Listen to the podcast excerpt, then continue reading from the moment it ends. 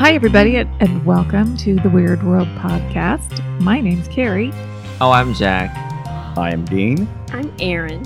and Dean's gonna lead us in a little discussion about something weird. It is pretty weird. It's actually a very entertaining story. Should Oh. hope so. Hope you enjoy it. It's very strange too. It has multiple strangeness. But is it weird? Yeah, it is. Okay, then. Multifaceted. Absolutely. First, I want to acknowledge, by the way, a, a note on sources. Basically, this comes from two books. One is the actual autobiography of the subject himself. The other is a book called A Gallows Guest List by Graham Farrell, which Uh-oh. recounts it. Um, it's a good book. I, I um, Good give, title. Give it a buy. It's about hangings in the 18th century England. There's a lot of those to Yeah. go Yeah. around. Quite a bit of those. Real good pick me up. Yeah. Good one to add to the coffee table. nah, not with you, you having guests, maybe not. Oh, I see you're interested in hangings. Interesting.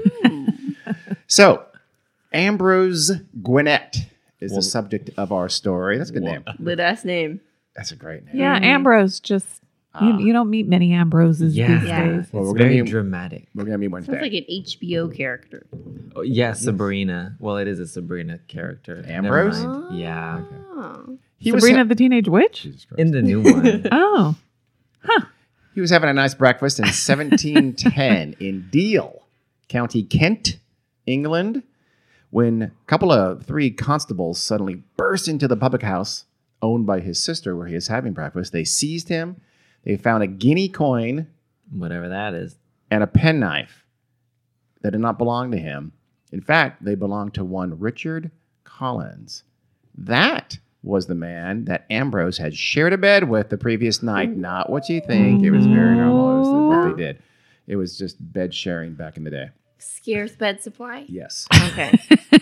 That wasn't man. gay. No, no. As far as we know, Not no. a lot of beds. Yeah, it was just a bed thing, not a hmm. gay thing. That man, Richard Collins, was now missing, and there were was blood in the room they had shared. What? Uh-oh. Ambrose Gwinnett was Gwinnett was arrested for robbery and murder. I mean, yeah. He had a date with the gallows that would turn out to be one of the strangest stories ever told. So I'm going to tell it to you. Huh.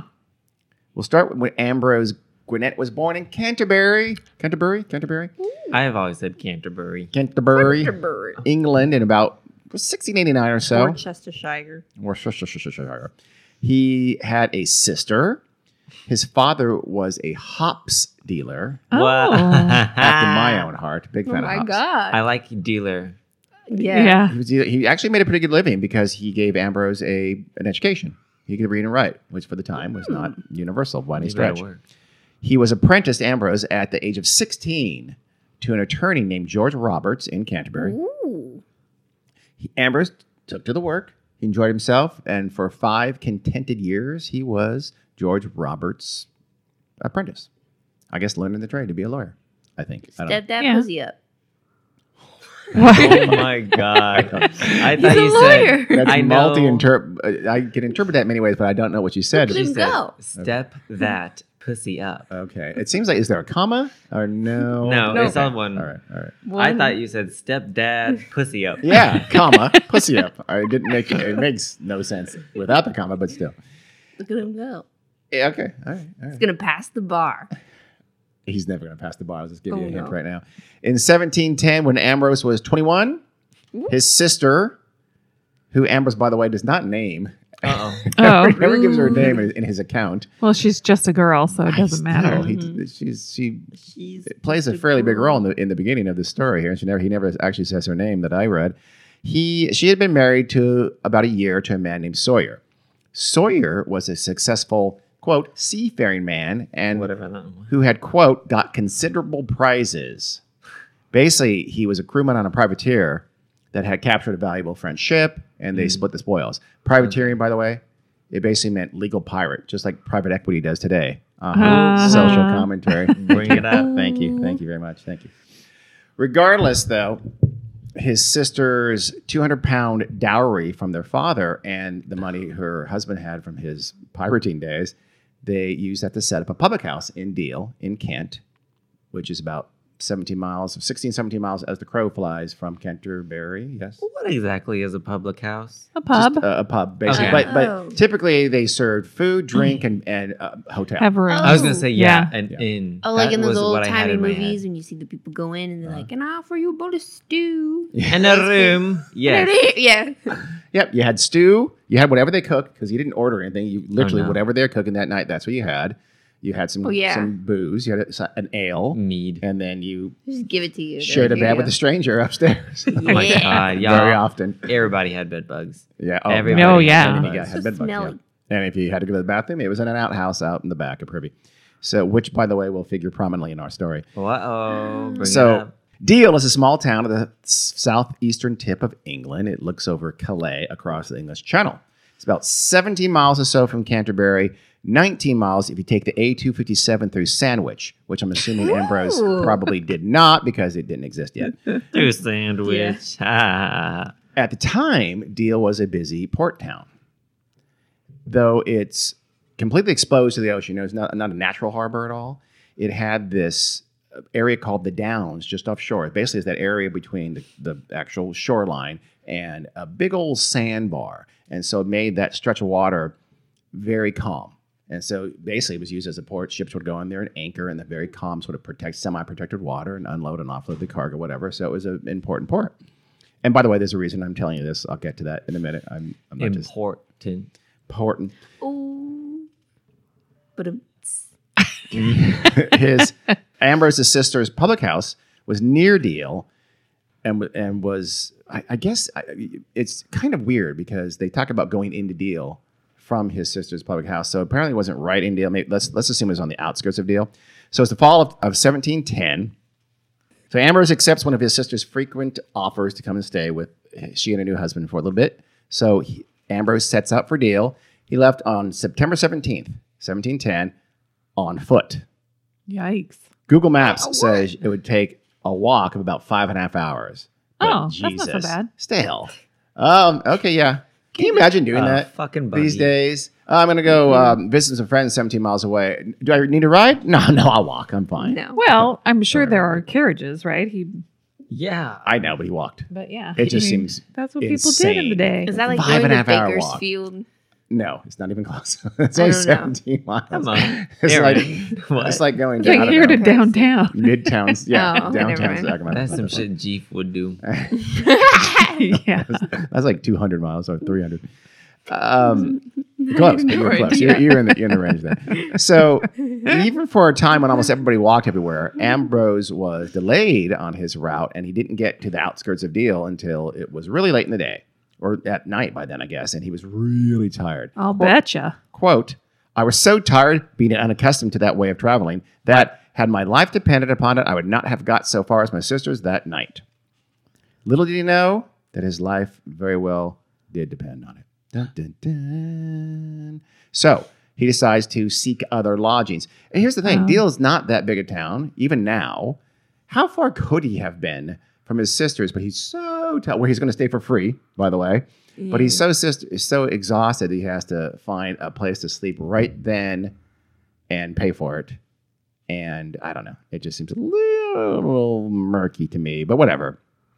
As luck would have it, though, on this day in 1710, the harbor was loaded with naval ships from Her Majesty's Queen Anne's fleet because Britain was at war with Spain and France. So there, When this was were a- they not? I know exactly. At this time, it's like, eh, that's called Wednesday. Truly. So there, it was really busy. There was there were sailors staying in all of the public houses. Plus, this was the day of the where was it? The half yearly fair Oh my god. because this was pre Netflix when you had to just think up things continuously to Mhm. not die of boredom. So they're having a half yearly fair, and the Navy in there, he could not. So he couldn't find an empty bed. Quote for love or money. He likes Oh, cliches, shit. by the way. He loves cliches. In his his account, he has a lot. Of, although maybe when he wrote it, they weren't cliches. I don't know. Maybe they were.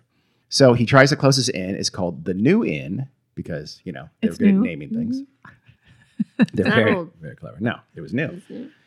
And he was told, nope, we're full up, move along. Huh. So then he went, quote, house to house asking for lodging.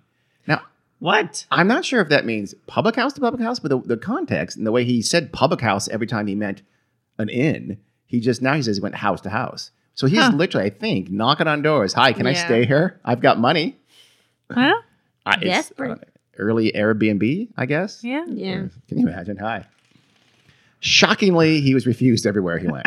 Yeah. no thanks. So he finally Probably went with back. a gun. What? Probably with a gun a few times too. Shit. He uh, pitchfork. This is Oh, 1710. that's true. A musket. Yeah, I was At about to most, say. a musket. He finally went back to the new inn and he wormed his way. He said, "Can I just crash on your sofa by the fire? I'll be out of here in the morning." So they said yes.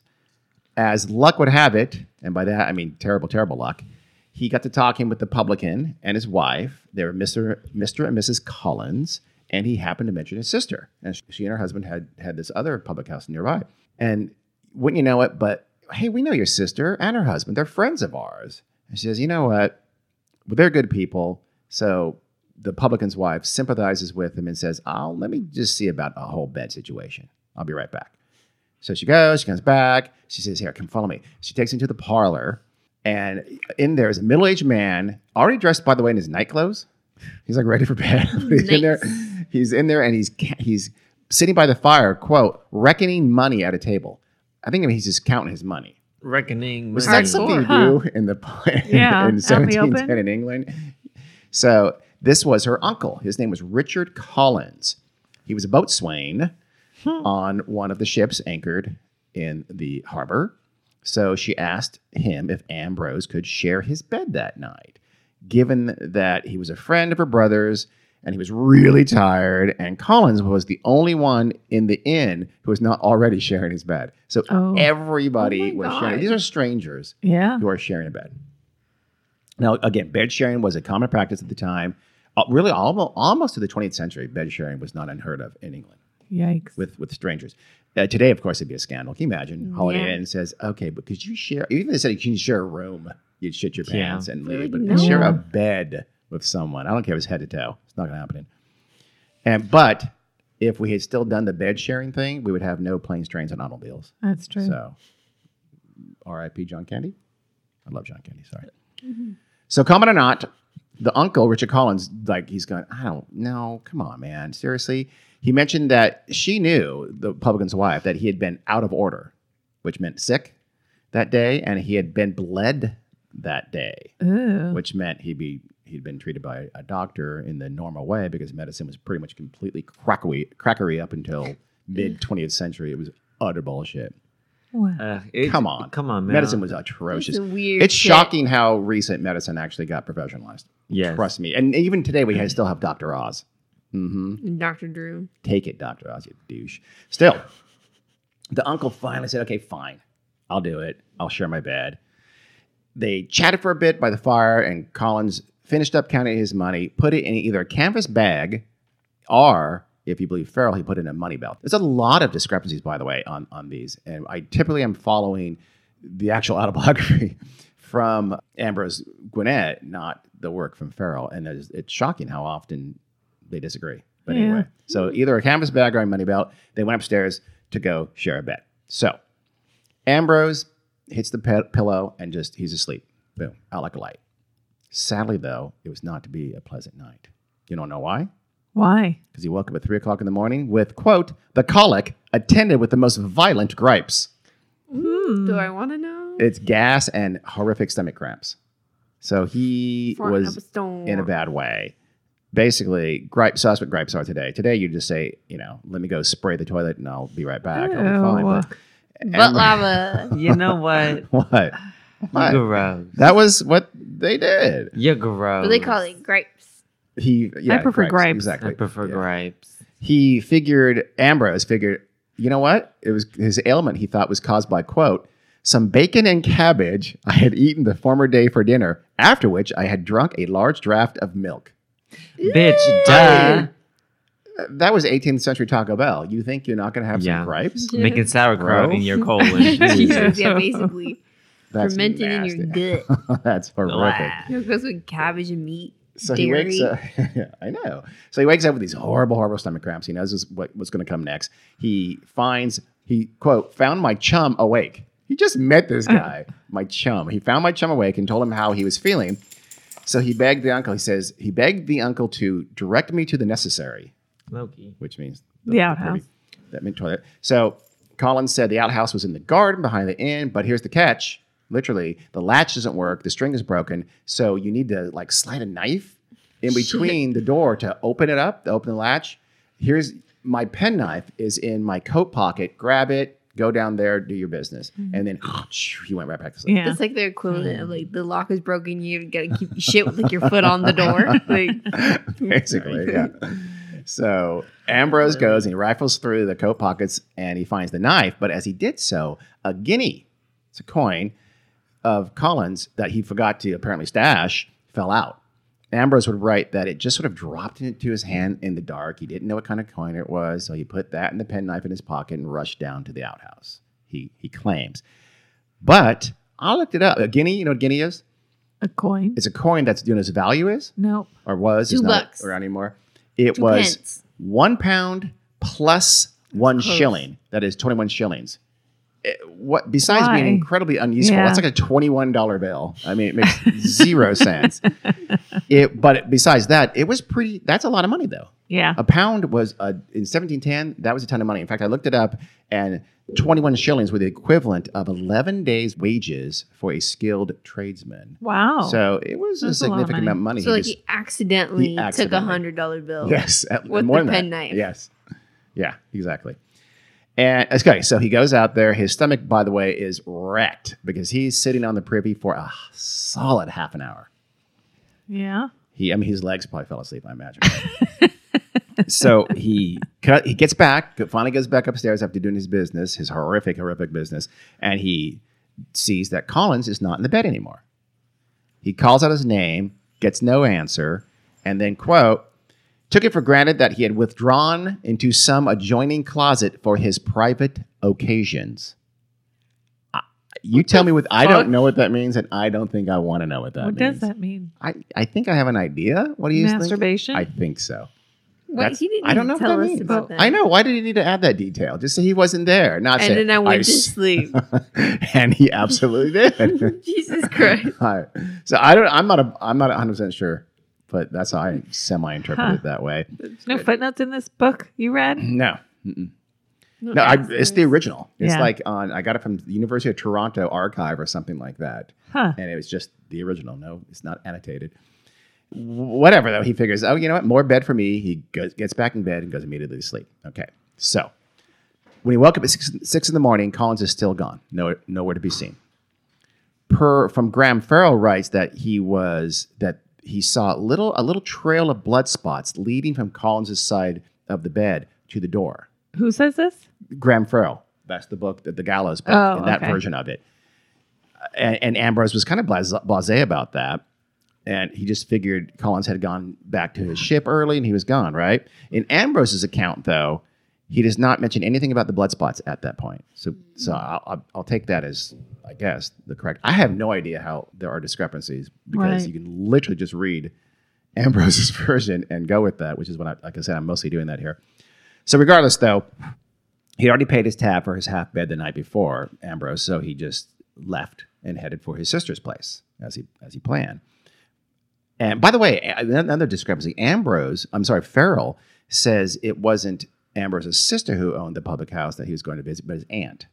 Huh. Again, I don't. I, he's very clear as his sister and his brother-in-law, so Yeah. it's weird. So is his only thing he, the gallows book is working from would be Yes, this Uh, autobiography? I, if, so- if he had some other source, I didn't find it, so it's weird. Weird. And you have access to the autobiography, so why would you? I don't know. I don't know. Still, buy Graham Farrell's book is, is entertaining. Hmm.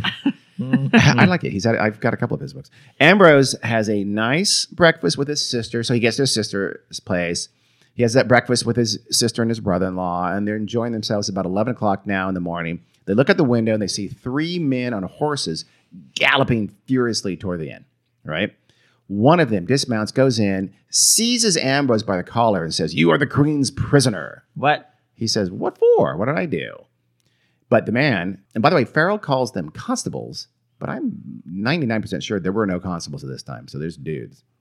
who- What? He's probably just using the language of his own. Probably so. Well, no, he writes his own is like 2011. Oh, really? Something like that. I didn't know. 2015, I think, actually. So yeah, there were not there were no constables into the Bow Street runners in the 1820s or something like that. So Well, what I mean, there were like night watchmen and stuff like that. But you know, basically, you had a complaint. You had some tough friends of yours, which is like, which is basically what's, what must have been happening here. So three men come there, seize him. I don't know what authority they had. Maybe they were a, a magistrate said they could. I don't They know. came in fast on horses. Yes, Yeah. That's scared the about it. shit out of it. and they Yeah. all wore the same thing, and that always makes them anyone look official. Exactly. So they took him back to Deal, and actually they took him right back to the New Inn, the place where Ah. he had spent the night. Right at that time, Ambrose finally realizes one of the three men he captured him was the innkeeper himself, Oh. who he had seen the previous. I guess he he dealt mostly with the innkeeper's wife, so he didn't see him that well. But he realized, hey, that's right, you're you're the guy who owns this place. And when they got there, a mob was already forming. And kind of like grumble, grumble, grumble because the murder, you know, Yeah. and the innkeeper's wife ran at Ambrose and cried, quote, O cursed wretch, what hast thou done? Thou hast murdered and robbed my poor uncle. I don't think they really talked like that, but that's that's Yeah. the he gave that dialogue. She blamed herself for being so nice to him and getting him to bed. She didn't have to. If she if he he just would have couch surfed her Yeah. beloved uncle would be alive right now. She begged him to say where he'd hid the money and where he had hid her uncle's body, ending with, quote, Thou thou shalt be hanged on a gallows as high as a maypole. Ooh. Mm. She wasn't far off. The men dragged Ambrose upstairs to the room that he had shared with Collins the night before, right? And the innkeeper dramatically whips back the, co- the covers and everything, and the sheet, the pillowcase, the um, bolster are all covered in blood. Ha. So it's like, oh shit. And, and- and he writes they were, quote, dyed in blood. Wow. Someone else. Menstruation. Yeah. From Richard Collins. He got his period. the, the boatswain had his, the middle aged Yes. boatswain male had his period. oh my god. So mm. someone else in the inn that, who was that night said, "Hey, I also heard groans all night, and I heard someone moving in and out of the room." And Collins was, I'm, I'm sorry, Ambrose was like, "Yeah, that was me. I had diarrhea, huge." That was dumb. but they thought, "Oh, it was you killing him, and you know, covering up your tracks and going and hiding the body and stuff like that, right?" So he's, you know, what about that cabbage and milk? Come on, they didn't believe him though. someone said, "Search him." So they did. They turned out his pockets, and guess what they found? The knife and the guinea. The penknife and the guinea. Guinea. Is it Ouch. spelled like guinea, like the The way. I- Guinea, the country, yeah. Hmm. G U I N E Guinea the A. I guess that's. yeah, I think Guinea that's Guinea. pig. Yeah. Yeah. Hmm. Guinea the Guinea pig. that Guinea the pig. yeah. Okay. Mrs. Collins identified the penknife as belonging to her her uncle, and not only was Collins missing, but the money was missing as well. He was not on his ship. Ambrose was in a heap of trouble. So they decided, you know what? He probably dumped the body. There's a spring tide, which I guess goes out strongly. so they figured he just dumped the body. They'll never find the body. It had been carried off. They took him before, uh, before a justice of the peace, where he was immediately indicted and, quote, suffered long and rigorous imprisonment in Maidstone, which was the county seat. So they took him to Maidstone, put him in the clink. He's in trouble. Hard labor. I don't know. I don't, hard and rigorous. I don't know what that means exactly. Probably, Yeah. Can you imagine the conditions Making in jail? license plates. I Oh really don't God. want to. Hey, you had rats. Ba- you had your cockroaches. You had probably probably in irons. I wouldn't be surprised. Yeah, Mhm. just sleeping on stone. hay it's bales. awful. Yeah, Just a If bunch you're of lucky luxury. Hey, Yeah. luxury. When I've I seen was, got Outlander, it. so there you go, Ker- kerosene I have a very good mental picture of what it probably looked like. It was bad. So, but his family and his boss remained by his side, and they took out an advertisement in the London Gazette and it offered a reward if anyone could say, "Hey, I've seen Richard Collins. I don't care if dead or alive. We've seen him since that day. Please come forward, get some money." Uh-uh. No one came forward. No one had seen Richard Collins. Mm. So he had the penknife, he had the guinea, he had the missing man, the missing money, the blood in the bed, the noises in the night. Ambrose stood no chance. He was brought before the Maiden, Maidstone Assizes. Whatever that is. The courts, they had courts that basically traveled. Uh, sizes. So it's like, it'll be here in two weeks. We'll put you, they, they had an hour long trial and you were hanged in a few days. I mean, they knew their business. All right. That's like Florida now. Shit. yeah, basically. Are you semi literate? We're going to hang you. So Ambrose was found guilty. His sentence was to be, quote, carried in a cart to the town of Deal and there to be hanged before the innkeeper's door where I had committed the murder. My God. After which I was to be hung in chains within a little of my brother's house, meaning his sister's house. I mean, Within a little, That's with, like Someone's nearby. like ex Near- Yeah. Oh my girlfriend God. orchestrate this. Like Jesus, so vindictive. that is so cold. So we were going to hang you in front of the people where, where you did the murder, so they get vengeance, I guess, Mhm. and then we're going to put your and hang your body, your dead body, in front of your sister's. oh my house. god, Very cold. Soon, though, even his friends didn't stand by him anymore, and they thought he was guilty. In fact, the only time they, at this point that they would visit him, they'd visit him in order to implore him to admit his guilt and save his soul. I guess. Nice friends. Uh, two days before he's be hung, he got his hopes up because they said, "Hey, we're going to take you down to the court." So they took him down there, and alas, sadly, psych, they were just there to measure him to be Oh. the irons that they would hang his dead body in the gibbet after they hung him. Oh it's like, oh, oh, did you think you were getting? No, no, no, no, no. We're just here to measure you. Uh, and he even had to wait. There was another condemned man there who was corpulent, let's say, and they had to, I guess, enlarge the chains and the hoops there to fit this guy's body. So he had to wait for that guy to finish his irons getting fitted for him before he can get fitted for his own irons. So at last the day comes, it's pouring rain, terrible, windy, windy, rainy day. So the sheriff kind of whispers to the executioner, Can you hurry it along? I'm going to get out of the rain. And so the executioner does. And they, boom, shove him off on the short drop. And Ambrose remembered very little of that other than, quote, something for a little appeared about me like a blaze of fire. whatever that means. I found that interesting because it sounds, that sounds like for little. go into the light. It sounds like a, an eight, a 1710 near death experience kind of, you know, cliche mm, Maybe. kind of thing to me. Huh. What was that? I don't know. I don't know. They let him hang there for a half hour though. Ay, yeah, just struggling. Rude. Yeah. Oh yeah. As they did. Ambrose was finally cut down and they coated his body in calico.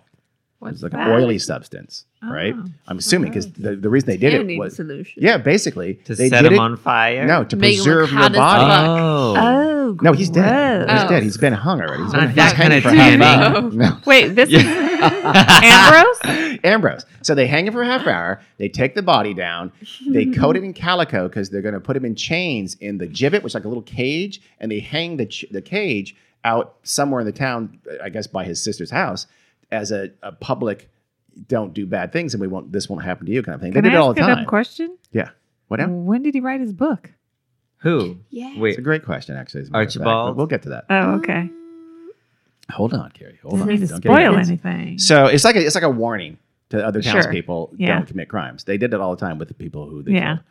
So, I mean, that's that's what they did, right? But, uh, but here's the thing: that it was kind of embarrassing because the executioner had brought the wrong chains to put him in the gibbet. He bought it for the fat guy, and they had to stuff like a sitcom. They had to stuff cloth and rags between his body and the chains to make it fit, so they can put him in the gibbet and hang him up. Wah wah wah wah. Anyway, la- later in the day, because you know we all love irony, Mr. Collins, who was the innkeeper, the publican, right, who owned the inn, the new inn, right, he sent a boy to fetch some milk for a group that was having lunch in his inn, and it was a group of privateers who were just in Oh. town, right? Yeah. So a group of privateers are having lunch. He sends a boy to get milk. Remember, this is the the new inn where his he spent the fateful night. The boy, of course, couldn't help taking a little detour to see the gibbeted corpse because you know kids. It's fun. I mean, sure. What else is In there to look at? 17, yeah. They didn't have Pokemon Go. they didn't. They had dead people and gibbets. Mhm. And just as he goes up face to face with a gruesome creature, the cloth falls away and his eyes suddenly bang open. The kid, I mean, jump scare of all jump scares. The kid, I'm sure, shit himself and then ran back to the inn. With the big old diaper full of shit. Probably, probably so. Oh, by the way, here's another discrepancy too, because uh, Ambrose, I took this. Ambrose actually, his story. He says the boy was sent by his sister and worked at his sister's public house to get some milk. Farrell has this story about it being the new inn. And Yeah. I like that better because the irony is I'm using that. Yeah. That's probably not true. So the boy races back to the inn and he uh, brings uh, several people back with him, including some of the privateers, right? And the and Mr. Collins, the the innkeeper. And, and they chop down the gibbet and get him out of there. Which, by the way, was a criminal offense. They actually shouldn't Yeah. have done that, but they did. And the privateers take him. One of the privateers goes out to their ship and brings back the ship's surgeon and says, "Hey, we got this guy who's just hanged. Looks like he's alive. Come see if you can revive him." Very nice of them, I thought. I know. I'm well, kind of yeah. surprised. Uh, me too. Yeah, I'm I surprised he they didn't just shoot him in the back of the head right there. You know, what? condemned I'm, I'm going to end this story with a little, a, a smaller sub story, and it- it's more like that. We But anyway, the uh, doctor was able to revive Ambrose Well, through, he wasn't of course, dead. Why- bleeding. Why, do they need Yeah. to Oh revive my? God. Because remember, medicine was awesome, and he quickly recovered. But here's the thing: he still is in quite the little conundrum, isn't he? Because he is still sentenced to death, and they can just string him right back up Yeah. and hang him again, right? Luckily, Ambrose had quote book learning, as we know. Yep. he did something with his time in purgatory. He- no, he remember he he was educated and he worked for a lawyer. So Oh, he yeah, could read and write and, and count and things like that. and it just so happened the private pussy up. yeah, see, Stepdad pussy up. the privateers needed someone just like that on their voyage oh, because Oh, as hey. pirates do. The captain said, "Okay, I'll make you a deal. You come with us. You work as my I don't know clerk. I don't know whatever, hmm. And we'll take you out to sea, and you'll be beyond the reach of the law. It's a win-win, right?" And luckily for everyone, because everyone loves an underdog, several people saw this happen and knew this was happening, but no one ratted him out in the next three days before that privateer ship went out to sea. So, because they could have told the law and he would have been rehung, but he wasn't. So, very nice. Very nice of you, people of mm-hmm. Deal. Why? Man, I'm tired They're of rooting it. for him at this point. He's really likable. So Ambrose Gwinnett finds himself a half-hanged man sailing for the West Indies with a band of privateers, which beat dying. Yeah. Just So gonna get scurvy.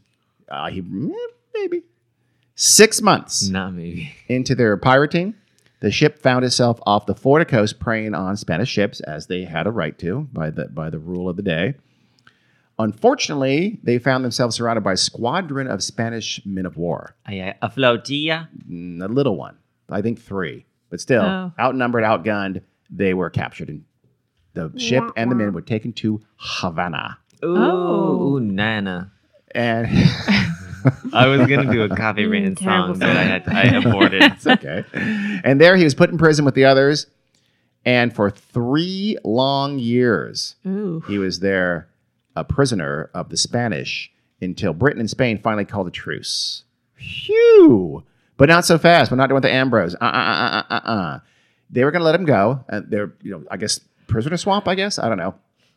But the ship he was going to be put on with his other folks from the privateer boat was going to Pennsylvania. Oh God, that's worse than any other punishment. That is very far step down from Havana. Wow, you guys are bad. What is the? I didn't mean it like that. Mine is Philadelphia. Like fuck out. Yeah. Pittsburgh's a uh, Oh, is- is- Pittsburgh is a too. Happened in town. I like Harrisburg. and I don't. like Pittsburgh. Happening. Yeah. So, uh, Now well, anyway. I didn't mean that's that he didn't think like, ooh, Pennsylvania, that's a shithole. I mean, No. back then, yeah, you're probably right. No, back then wasn't Philadelphia the Capital. The It was the shizzle. There was no capital. It's 1710. We're still That's part of true. That's true. So, which is You're actually right. critical. It's critical because that means I guess it's 1713 now. Still, we're part of England, and that's that's important because he realized, oh wait, that's English territory there in Pennsylvania. I am still a wanted man and can be mm-hmm. hung. True. And I guess he figured, you know, because of the internet, someone there might recognize him in Pennsylvania from this obscure Yeah. crime in Kent from three years ago. I mean, come on. Anyway, he said he was scared. He didn't want to go back there. So he convinced the Spanish governor there in Havana to keep him on. And remember that book learning? Yeah, I was gonna say because he could count. That's what he did. So the governor kept Mm-hmm. him on as a kind of a clerk and said, Yeah, you can work here for me. And I, you'll be especially useful because you know Spanish and English because I'm because no one else did. But they said he could interrogate American and English pirates that they occasionally captured and brought to Havana. So he was going to work for them as a clerk, interrogate people who spoke spoke English because if he was fluent in Spanish by now, that kind Yeah. of Barcelona. Barcelona. Then comes one of the greatest coincidences ever in the, in the history of humankind. It's about three months later. He's been where he's been clerking for the Havana governor, right? The Spanish capture another British pirate vessel and they towed it into Havana Harbor. The prisoners were brought to the governor's house so Ambrose can give him, you know, his good once over like he did. And one of them he sees is that that guy looks kind of familiar to me. Uh, I can't quite place him, which is hilarious.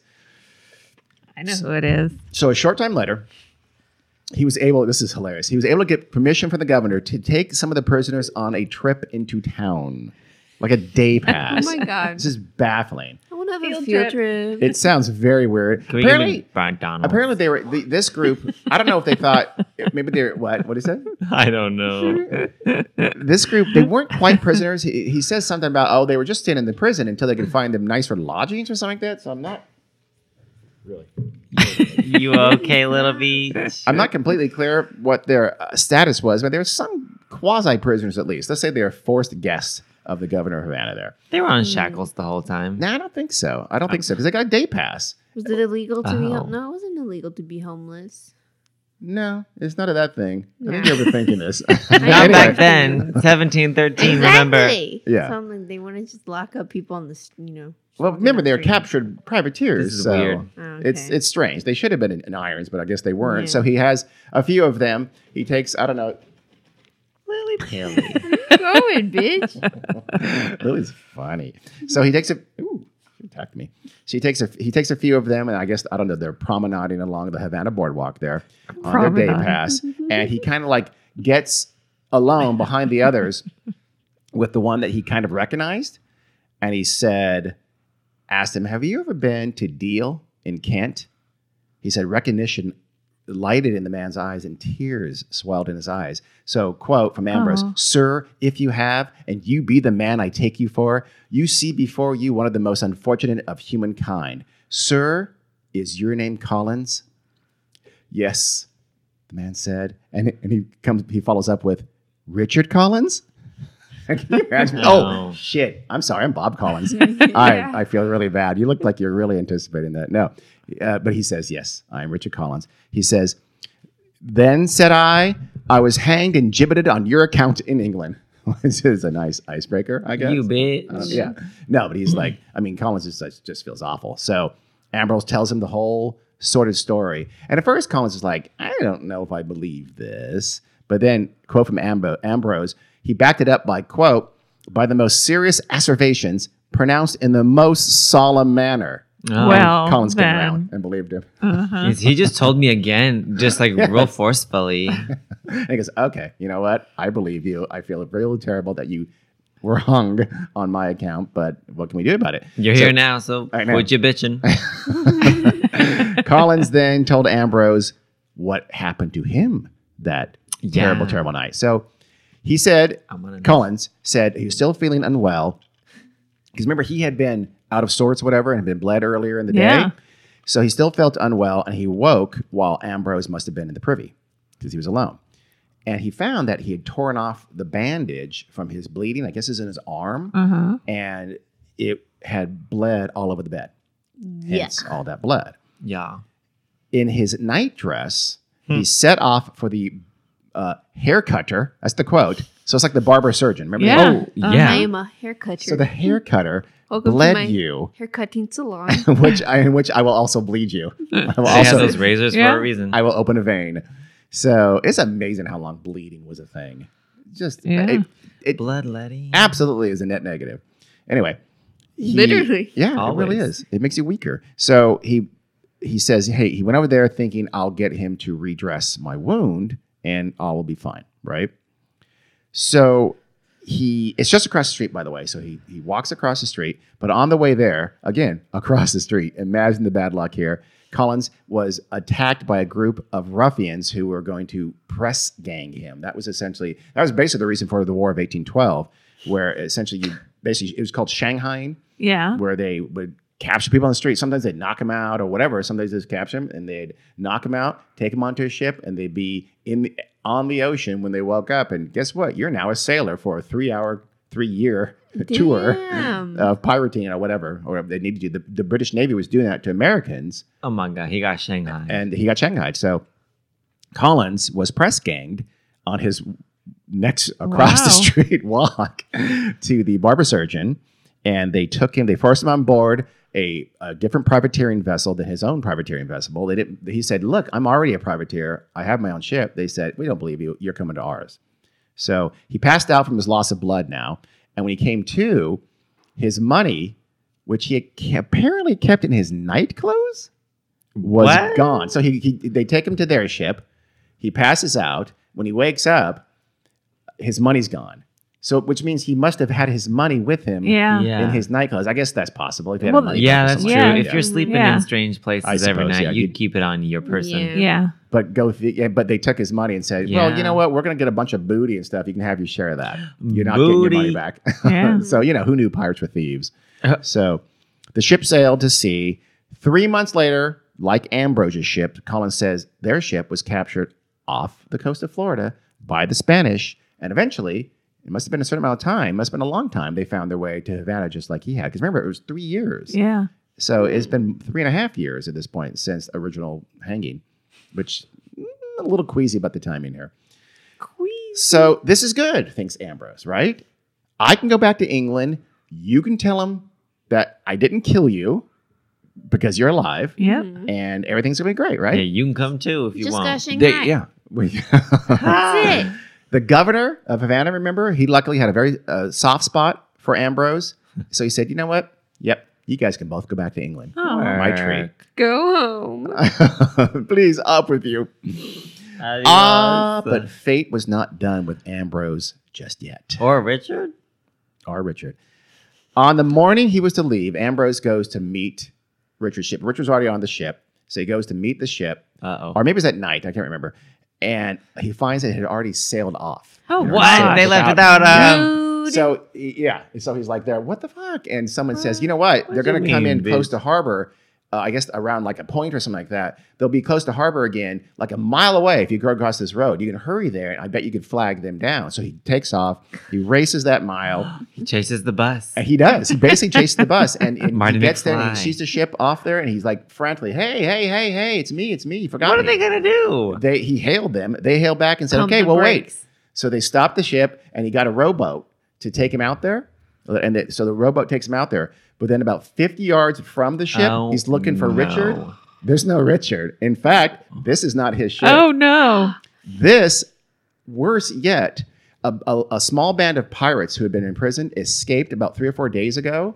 This was a ship they had, and they remembered him from his interrogations of them just a few days ago. So they said, You're coming aboard, asshole. Oh and man. he did. So he was shanghaied one more time. Oh he was God. now an involuntary pirate again. Ugh. but this was a true full-on pirate ship, not even a semi-legal privateer. And he he was a vol- involuntary pirate for 10 years. oh my gosh. And they were assholes. these pirates. Again, go figure.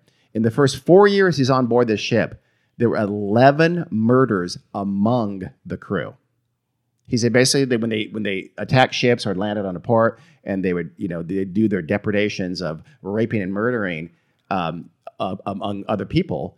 In between, when they got sea, they did it among themselves. They- it Oh was my just goodness. a nightmare. It was like Oz on a boat. Sounds like Tiger King. Yeah. and it was this boat was under the command of a drunken Irishman. uh, I'm sorry, the proverbial drunken Irishman. Yeah. His name was Brian Walsh, and according to Ambrose, he was a most execrable. I can't pronounce that goddamn word. Execrable. That's it. Execrable. Exe- execrable and bloody villain. I hate that word. So why The did I fuck want that to say it? It's bad. He was a bad guy. Oh. He was terrible. I He was. think of it as like excrement. yes. You know, Ooh. he's like that. a piece of shit. So over the years, they prey on some Spanish vessels and they accumulate a tremendous amount of booty. And they have this they have this island off of Mexico where they they have this like their little stronghold essentially, right? Off of Mexico. Uh, yeah, Oh yeah, because they're basically they're in the doing Gulf. oh, the Caribbean. Yeah, the um, uh, the Caribbean. Jesus. yeah, right. wait, at the Gulf of Mexico, It- Caribbean, go- that whole area. Sadly, Brian Walsh dies when they attacked a ship, it's a Spanish vessel, and it had a bunch of rum and sugar on it. Many of, including the captain, drank the rum. Apparently, it was bad rum, and they and they uh, got sick, and some died, including the captain, Brian Walsh. Wow. But he, again, he took a liking, and th- this is by the way when they when they took that ship, that with the rum and the sugar, they had fought back, so they killed everybody, including the cabin boy, who's probably like nine, Dang. and Uh-oh. so it's kind of karma, you know, that they a lot of them got sick on the bad rum. But anyway, Yeah. Less sadly, at least for that Ambrose, Walsh left the biggest share of his own riches to Ambrose and What? named him the new captain of the pirate ship. Why? He Did just take liked a him. liking to He took a like when when he was first um, captured. The one of the men who knew him from being interrogated on back on shore, like literally said, "I recognize that guy." Took a knife and just went for him and stabbed Oh him in the God. neck. Ambrose? Oh my God. Ambrose, the captain, at the last second, put his cane between, so it just was a, a, glancing blow rather than being killed. And Oh from that God. point on, he just kind of took a shine to him and liked him, even though Ambrose thought he was a bloodthirsty monster, which he which he was. What the hell? So he was kind of the captain's favorite, right? I mean, seriously, people just liked Ambrose. That's all there is the to it. The luckiest, unluckiest guy ever. Tell me about it. So he was he was just a likable dude. They named the new captain. The crew apparently goes along with it. Says, "Okay, you're the new captain. You know, bookkeeper." All right. Pretty chill. But now Ambrose figures this is my time to do the right thing, right? He orders a ship. You know what? We're going to sail for Jamaica. Ooh. And I have an idea, guys. Let's just settle down there with all of our booty. We have ton- tons of money. We got plenty of money. We'll settle down in Jamaica. We won't be pirates anymore. We'll live a happy, contented life. And they said, you know what? Cool. They went along with it. And let's not pretend, by the way, to see the contradiction that Jamaica was just as English as Pennsylvania. So we should not want to go there. It was? Yes. Oh. This is 17, I don't know, Yeah, what, the time, 17, 17 or 18 or something like that. It was very much English uh, territory. So why he's okay with going to Jamaica, rather not Pennsylvania, you know what? Let's just power through. Yeah. So again, though, bad fortune struck. The ship sunk in a storm, 60 leagues off their island hideaway in Mexico. But they survived, but they had to throw overboard everything, including all of their treasure. Ugh. Oh. This did What's not the s- point? I honestly, I'd throw myself over too. I- Shit. Yeah, bitch. I'd be throwing crew people over. Yeah. you go But they first. had to throw. They threw everything Well, over. you're a capitalist, aren't you? Well, I mean, I it's don't the know. whole I'm reason you're kidding. going to Jamaica. I know, I'm Come on, kidding. man. And you know what? You're a pirate. I guess you can keep pirating, I guess, and make your money back. Yeah. You guess you just set back. Let's move on. I read, read, read a mo- go see a motivational speaker and get right back on that horse. Pull yourself up Yeah. by your own pirate bootstraps. Easy come, easy go. Mm-hmm. So, unfortunately, it wasn't that easy for Ambrose because a few of the crewmen said, "You know what? We wouldn't have done this if you hadn't convinced us to go to Jamaica in the first place, dickhead." So they grabbed him by his belt, the scruff of his neck, and they tossed him overboard. Sixty Yeah. leagues, mind you, from the coast. he's a dead man. So he swims for almost an hour, and he's exhausted. I don't know where he's swimming. He's he's you know, Yeah. I guess Yeah. maybe he's treading water, but he said he swam for three quarters of an hour, and he finally is about to give it up. He's saying his last prayers. He's just going to let himself sink and go down Just float on your back. Sixty leagues. forever. he see he looks in the distance though, and he sees something in the distance. He thinks, "Hey, is that a barrel?" Maybe it's. Wait a second. I'm getting a little closer. Oh my god, that's not a barrel. It's a boat.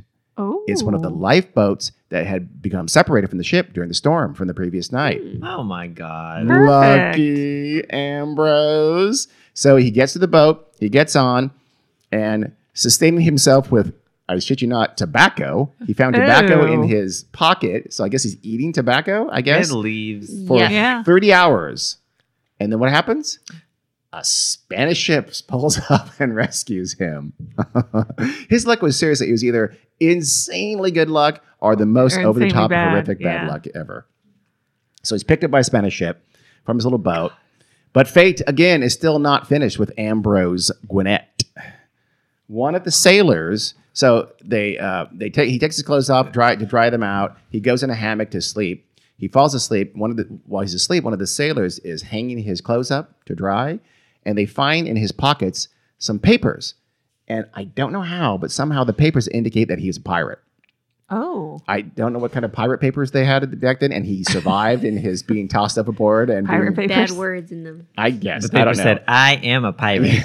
So. Signed Ambrose Gwinnett. So somehow this indicates he's a pirate. So they actually then they get back to Point Ro- Point Port Royal. He is put in prison as a Oh. pirate. oh my god. He is He's gonna You be should say check with the governor of Havana. Yes, he should actually. You're right. He liked Yeah. me. Yeah, that's a Yes. good point. Yeah. Well, I was a clerk and I and I was shanghaied. yes, yeah. Oh, Yeah. people believe him. I, well, I mean, if he said it earnestly like he did before to That's colonists, right. they believe him.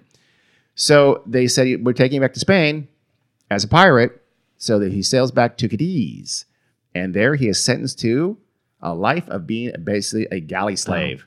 That's they you make you row the boats. They had Uh. sails, but I guess they also had oars. So you gotta you gotta row them oars for you know the rest of your life as a slave. Nice. Now, what is he like mid thirties by now? Uh, probably. It's been a long time. Yeah. It's hard to keep track of time. He doesn't.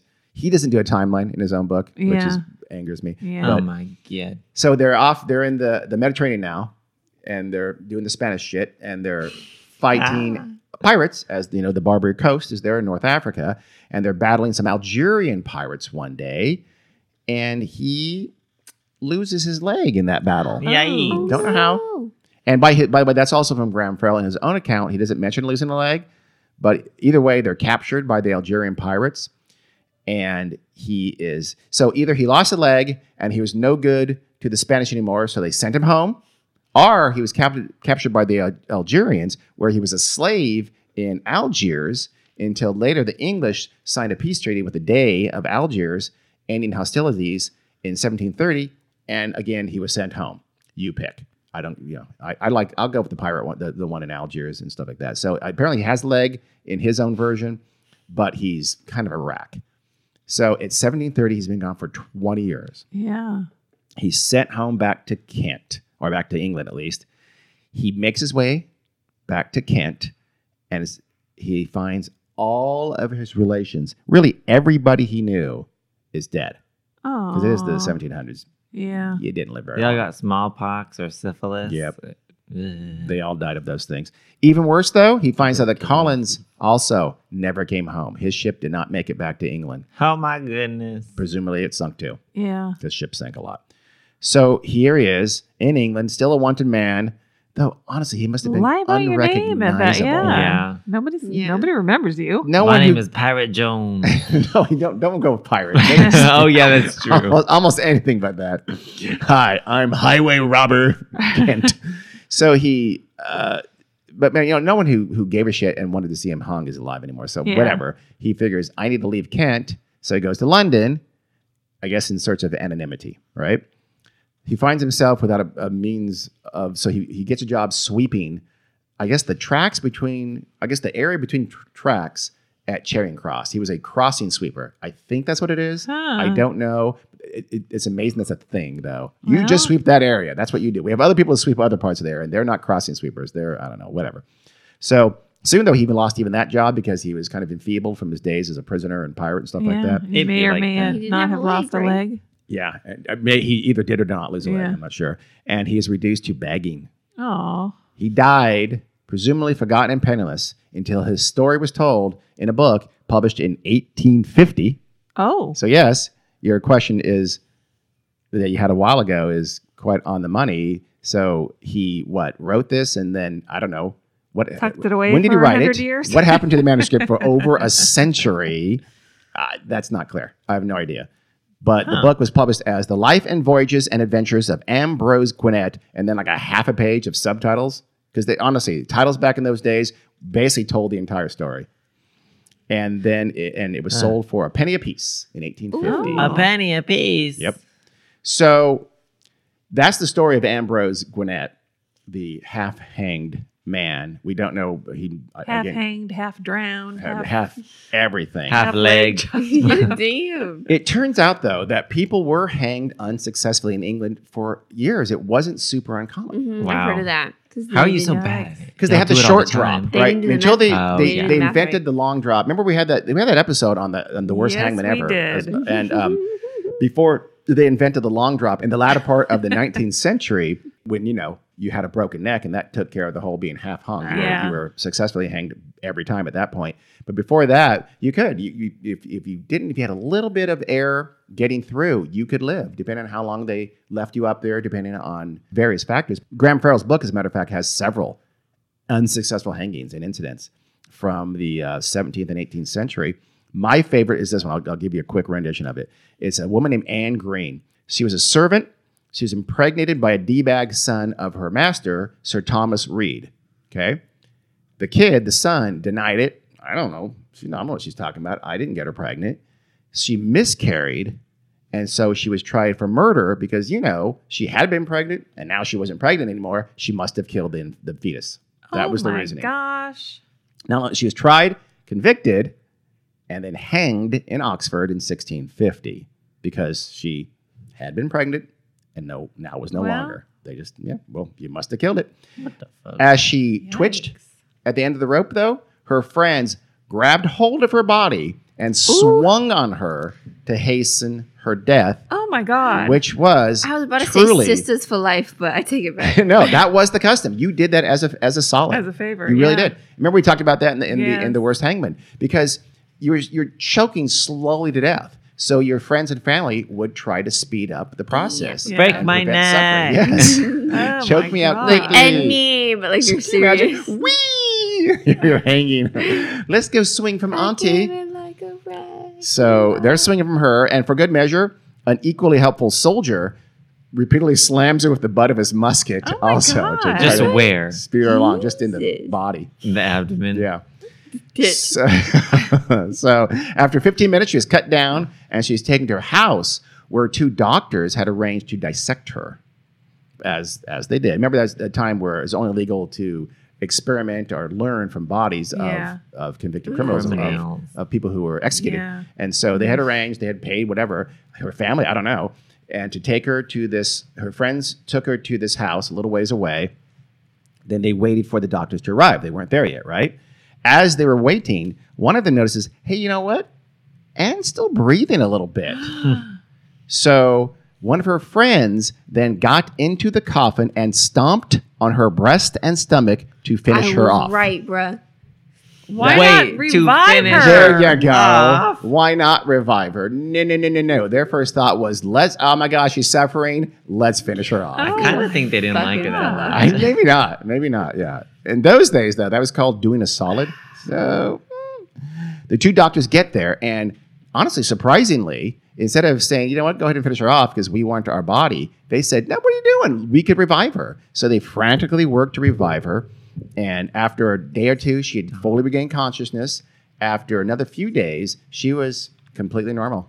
Oh my She God. She was fine. You better work and She had all she had all her wits about her, as they uh-huh. said. There should be a law. If you survive all of that, you're free. Sometimes, mm-hmm. occasionally, you'd get pardoned for that. In fact, Double jeopardy, bitch. other than her aches and bruises from all the stomping and the musket hits, Yeah. she was okay.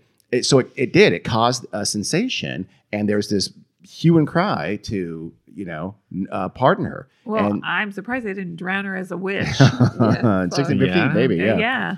Well, they, they took it as a sign that she maybe really was innocent. Maybe she was telling the truth the whole time, right?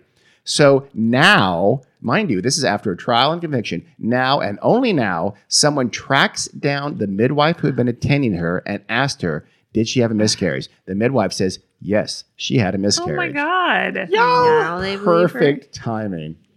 Can you imagine that?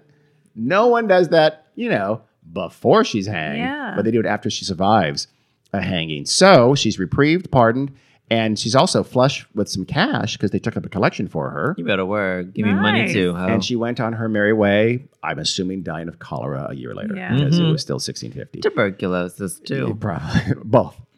Sir Thomas Reed, who was the father of the son who impregnated her, Of the Holy Ghost. he was told the news of her survival while he was eating dinner, and he immediately choked to death. Oh. Score She is one a more. witch. She might Yeah. be. Score one more for karma there because that was awesome. Hmm. So that was half hanging in the old days. It led to these astounding coincidences and adventures for Ambrose Gwinnett, or it led to the I don't know the ravings of a homeless man Yeah. in London in 1730 or so who who told some stories to people to get some more money that were later that century later were published by some hack writer who I'm sure embellished the shit out of it in 1850 to sell some bucks. yeah. You you I don't know. It's supposedly true. It sounds like a movie. It would be We'll a great see. movie. Yeah. Yeah, I, I see. Stranger um, things have happened. Uh, who's the guy who he can play against type? Um, Martin Freeman. I see Martin Oh. Freeman as Ambrose Gwinnett. He's too old. Oh, you're right. Shoot. Yeah. Okay. I'll think of someone. Tom Holland. You know he's English. He doesn't have to play Spider Man. You he can do something between Spider Man. There's an age in between those two men. Yeah, I was gonna say he might be Well, too young. it starts out when he's 21 years old. Yeah. Okay, so maybe he. Well, how old do you think Tom Holland is? He's like 20 years old. They, well, they're gonna have to age him Yeah. for like the yeah, and then they'd have to age him uh, Yeah. quite a bit. But they can do that. I don't know. I don't know. Anyway, that's just magic bitch. yeah, CGI, baby. This probably wouldn't have that kind of budget. Anyway, Okay. uh, that's the story of Ambrose Gwinnett, the Well, half thanks, hanged Dean. man. That's crazy. I It choose is. to believe it's all true. Me too. I want to believe it's all true. Yep. I want to believe. I do. I do. Who knows? He may have, you know, I, I, I wouldn't be surprised if he did something like this happen. Again, people were improperly hung all the time. Yeah. People were shanghaied, something like that. Maybe was there some embellishment? Maybe. Yeah. Was he really named the captain of the pirate ship? Probably Hey. not. Yeah. But you know, you embellish a little bit. I would. make a great story and make a good story into a great story. Keep it funky. Keep it fresh. yeah, I'm gonna embellish my memoir a lot. damn right you are. It's gonna make. Oprah will love it. Oprah will believe every word of it. So that's it. Thanks, Dean. Thank you. You're welcome. Come Both find us at weirdworld.com, Weird World Podcast at Gmail, Weird World Podcast on Instagram and Facebook and Patreon, and Weird World Pod on Twitter. Thanks, Carrie. I have a little thingy in my throat. yes, you do. How fun. Okay, see you guys next time. Goodbye.